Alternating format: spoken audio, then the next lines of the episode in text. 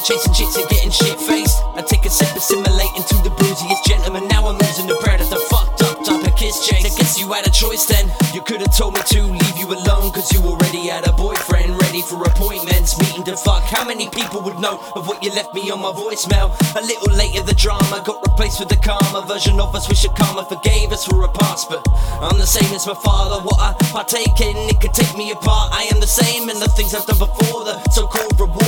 That's a fucking price to pay, but a little later I'd rather just vacate a new start. Somewhere fresh, but the starting again is way harder.